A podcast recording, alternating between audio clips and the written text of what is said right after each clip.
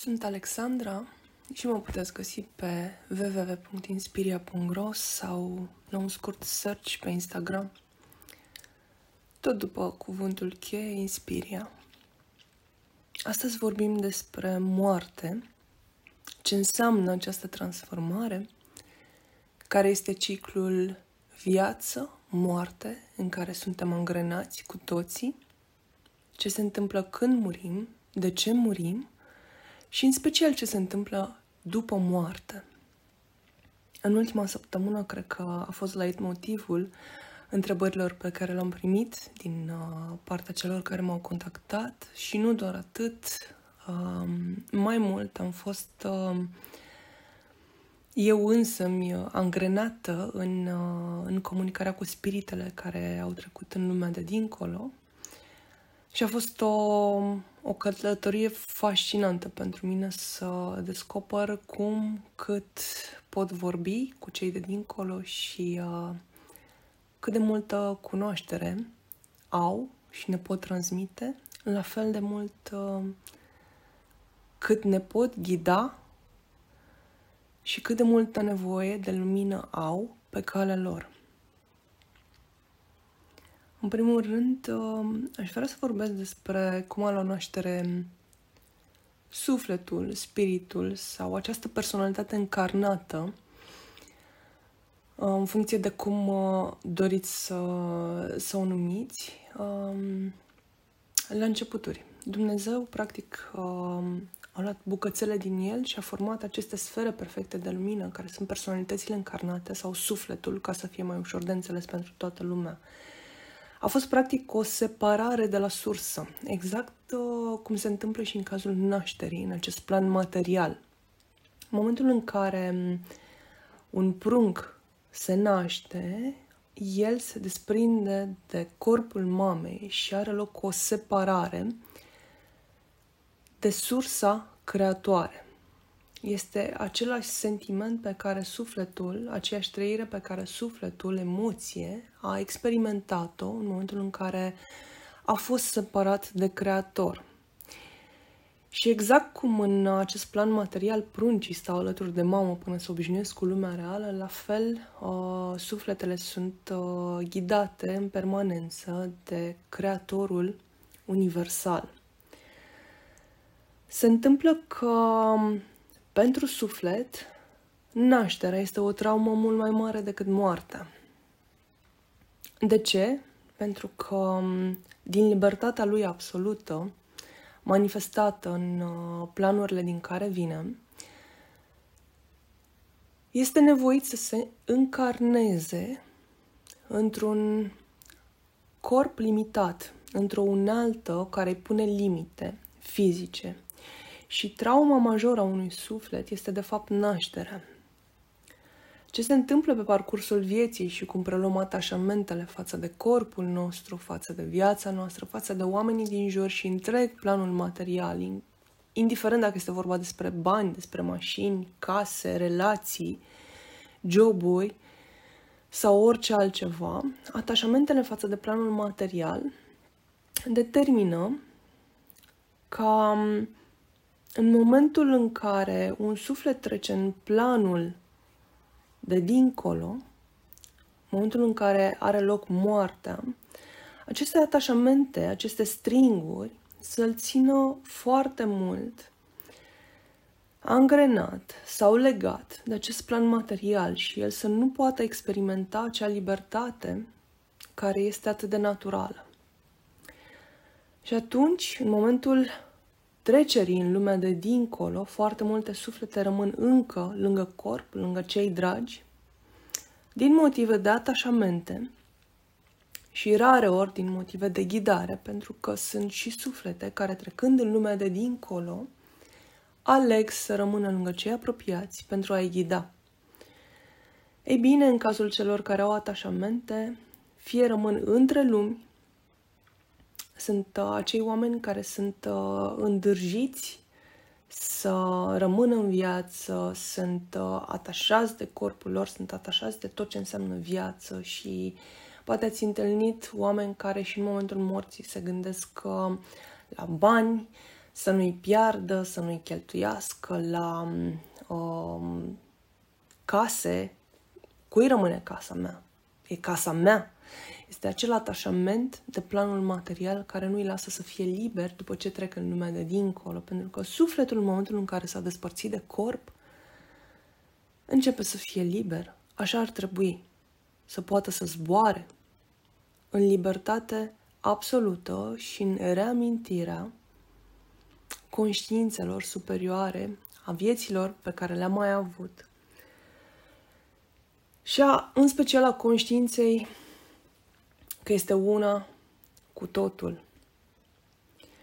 Există un poem și de asemenea a fost demonstrat științific că sufletul are o greutate de douăzeci și unu de grame.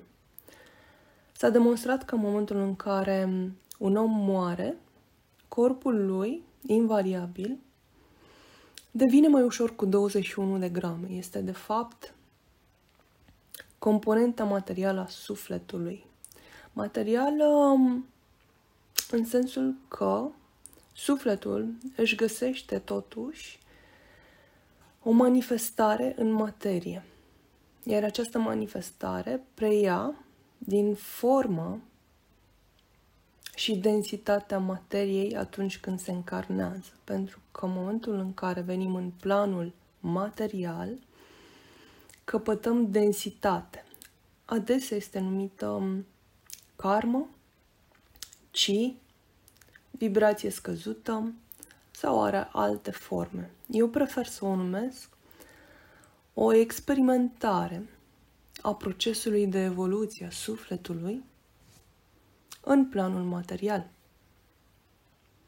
De ce ne încarnăm în acest plan?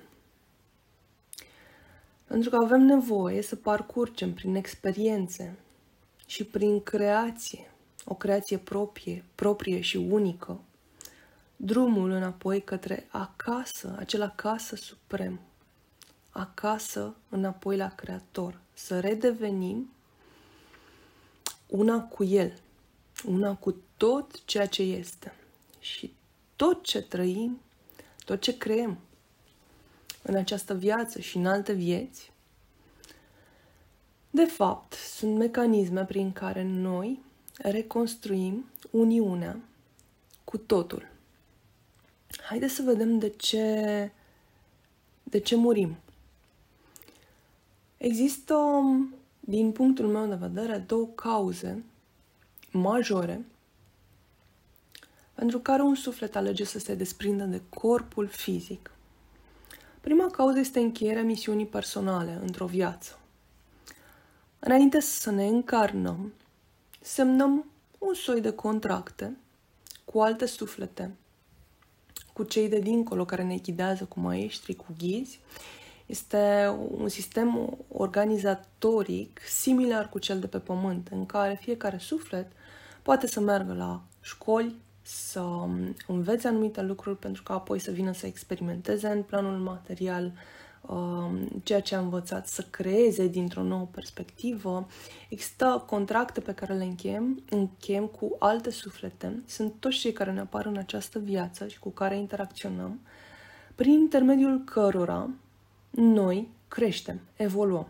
Indiferent că este soțul, soția, copilul, părinții, colegii de la muncă, șefii, oamenii de pe stradă, grupurile de care aparținem, poporul în care ajungem să trăim, țara în care trăim, de fapt aceste lucruri sunt prestabilite dinainte de a ne naște cu scopul de a evolua prin intermediul lor.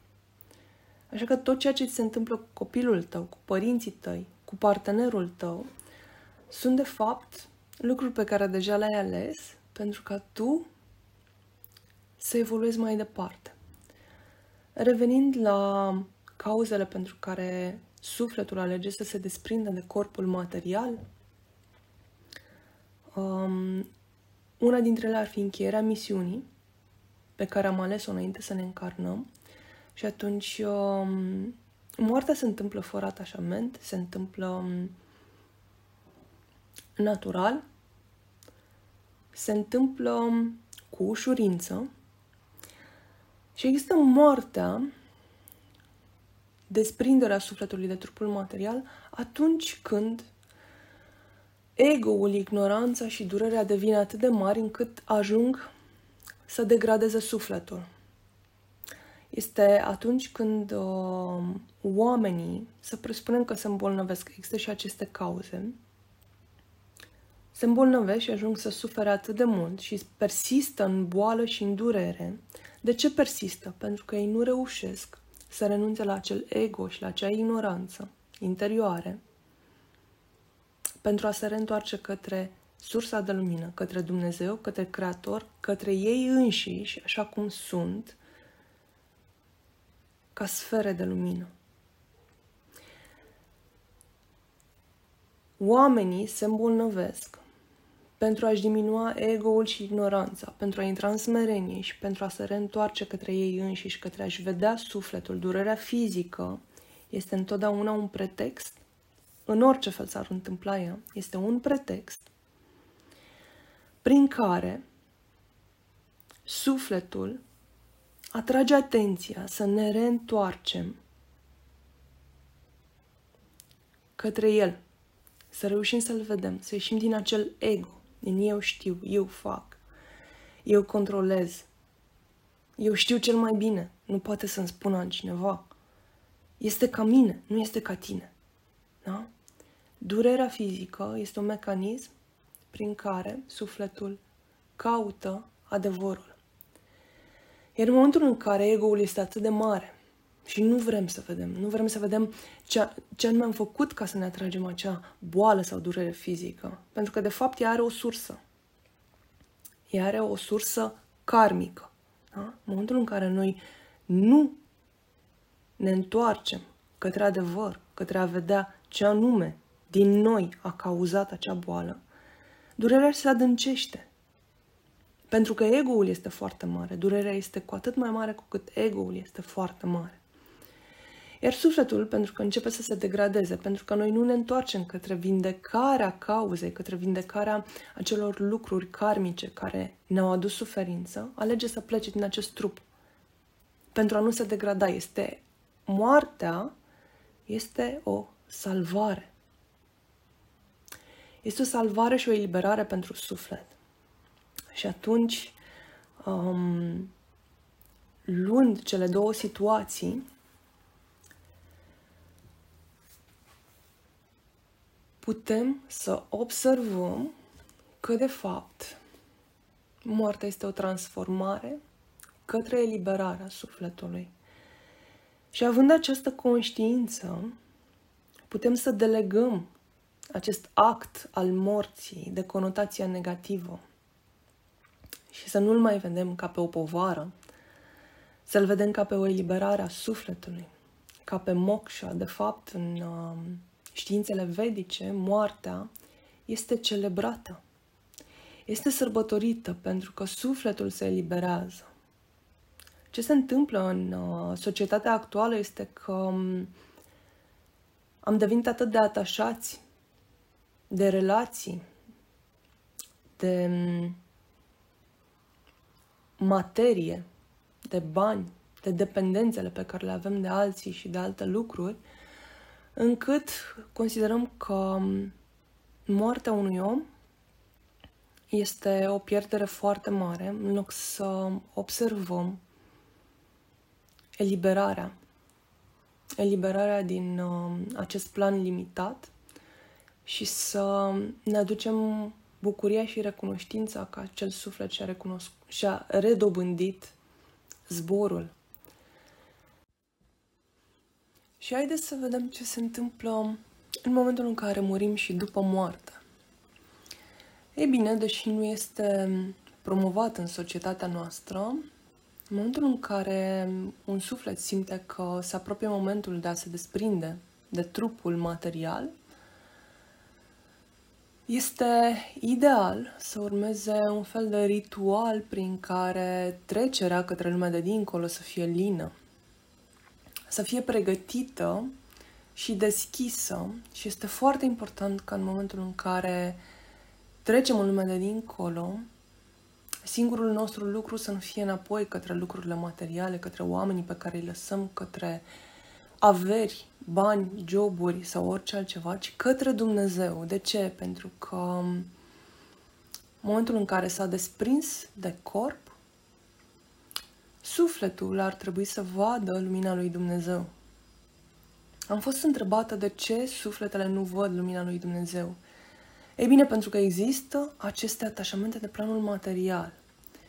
În momentul în care sufletul a trecut dincolo și există aceste atașamente, el rămâne cu stringuri, rămâne, poate să rămână rătăcit, poate să rămână între lumi, sau poate să rămână într-un plan care, cu care nu va mai rezona. Imaginați-vă că, de fapt, trupurile noastre aparțin unui plan material. În momentul în care devenim doar spirit, rămânem doar spirit, ajungem într-un alt plan, cu altă vibrație, cu altă rezonanță. Iar fiecare stagiu pe care îl bifăm și îl îndeplinim și îl parcurgem ar trebui să fie în acord cu vibrația lui. Iar un suflet care nu mai este în corp și rămâne atașat aici, nu își poate manifesta libertatea, nu poate manifesta ceea ce este și evoluția lui. Și atunci este necesar să fie eliberat. Mai departe, există șansa ca sufletul să vadă lumina divină și să se apropie către ea, să se îndrepte către ea pentru a-și urma evoluția sau să nu o vadă. Sunt foarte multe spirite care s-au desprins de trup manifestând dimensiunea trei D, care nu reușesc să vadă lumina lui Dumnezeu și atunci este necesar să le ajutăm. Cum le ajutăm?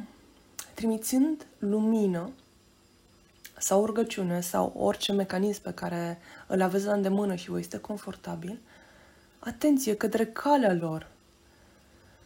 Doar dacă ni se cere în mod explicit și știm să facem acest lucru, putem trimite lumină către suflet.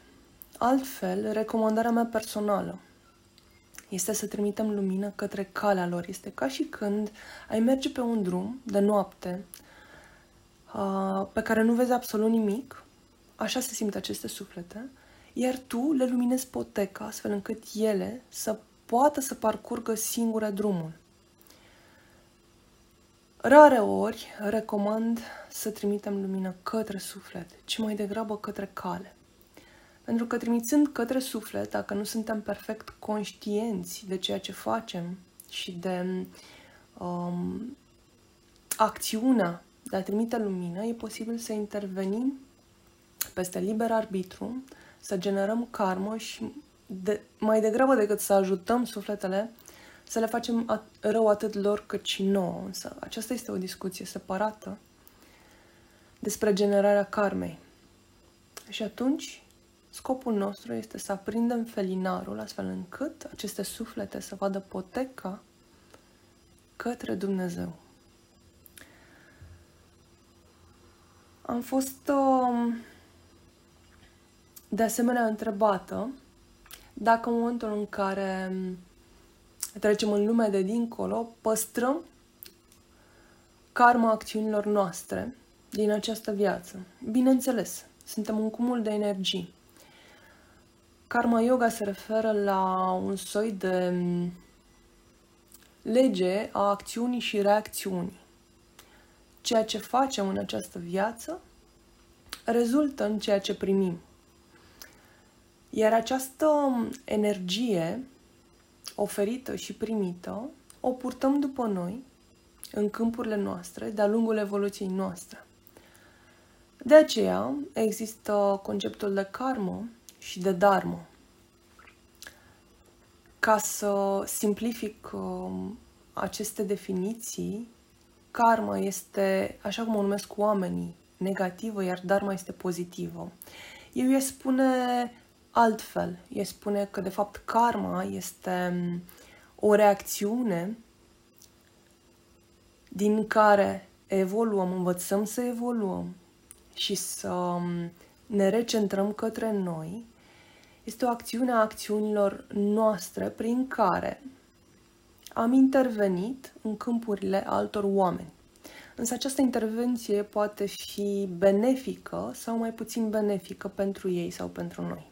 Nu aș cataloga-o, ci aș lăsa lucrurile sub denumirea de evoluție. Tot ceea ce se întâmplă este evoluție. Nu e spune benefic, malefic, pozitiv sau negativ, ci tot ceea ce se întâmplă este ca noi să ne recentrăm către noi.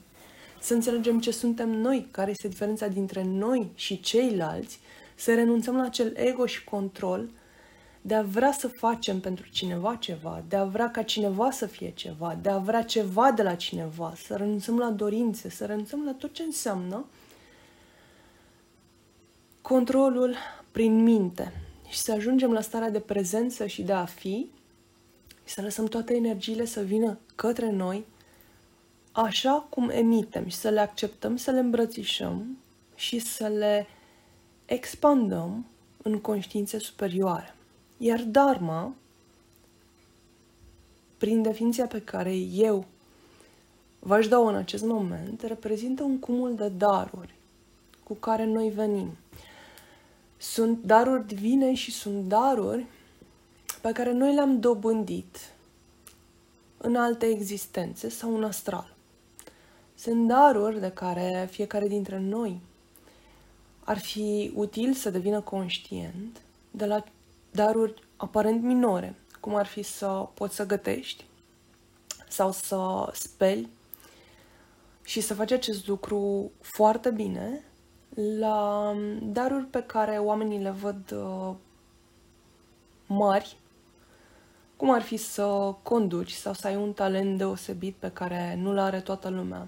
Din punctul meu de vedere, toate aceste daruri sunt egale și au, um, au ajuns în câmpurile noastre și le putem manifesta când devenim conștienți de ele um, într-un mod uh, benefic pentru a ne îndeplini misiunea. Și în loc să căutăm acel dar extraordinar pe care poate l-au alții și vrem să-l avem, în loc să căutăm să fim cel mai bun alergător, cel mai bun programator, cel mai bun conducător, v-aș îndemna să ne uităm către acele daruri mici pe care, dacă ajungem să le manifestăm, vom deveni unici și manifestarea a ceea ce facem va fi în acord cu misiunea noastră și cu binele suprem al nostru și al celor din jur. Prin aceste daruri mici ne putem ajuta pe noi să manifestăm în această viață misiunea și putem ajuta pe ceilalți. Gândiți-vă cât de mare era beneficiul mâncării gătite de bunica cu iubire, fără să știe nimeni că ea este vreun bucătar extraordinar, ci pur și simplu prin faptul că în momentul în care îți gătea, punea iubire în ceea ce făcea, te bucurai de mâncare, iar beneficiul acelei mâncări asupra corpului tău era maxim. Asta înseamnă să exploatezi darurile mărunte, să devii conștient și recun- recunoscător pentru ele, atât ale tale cât și ale celorlalți. Iar în final, vă îndemn să vă amintiți și să trimiteți lumină către calea celor care nu mai sunt, așa cum știți, fie să împărțiți lucruri, așa cum este uh, datina în această societate. Asta înseamnă tot trimitere de lumină, da? Când oferiți ceva pentru sufletul cuiva, când faceți o rugăciune sau pur și simplu o meditație de trimitere de lumină către calea omului respectiv. Și vă recomand ca la final să adăugați întotdeauna sintagma pentru beneficiul acelui suflet și al tuturor sufletelor, astfel încât să nu interveniți peste liberul uh, arbitru al cuiva și să manifestați voia divină. Voia divină este, se întâmplă atunci când toate lucrurile, tot ceea ce se întâmplă este în beneficiul tuturor. Toți suntem egali. Toți suntem unul. Să vă fie de folos.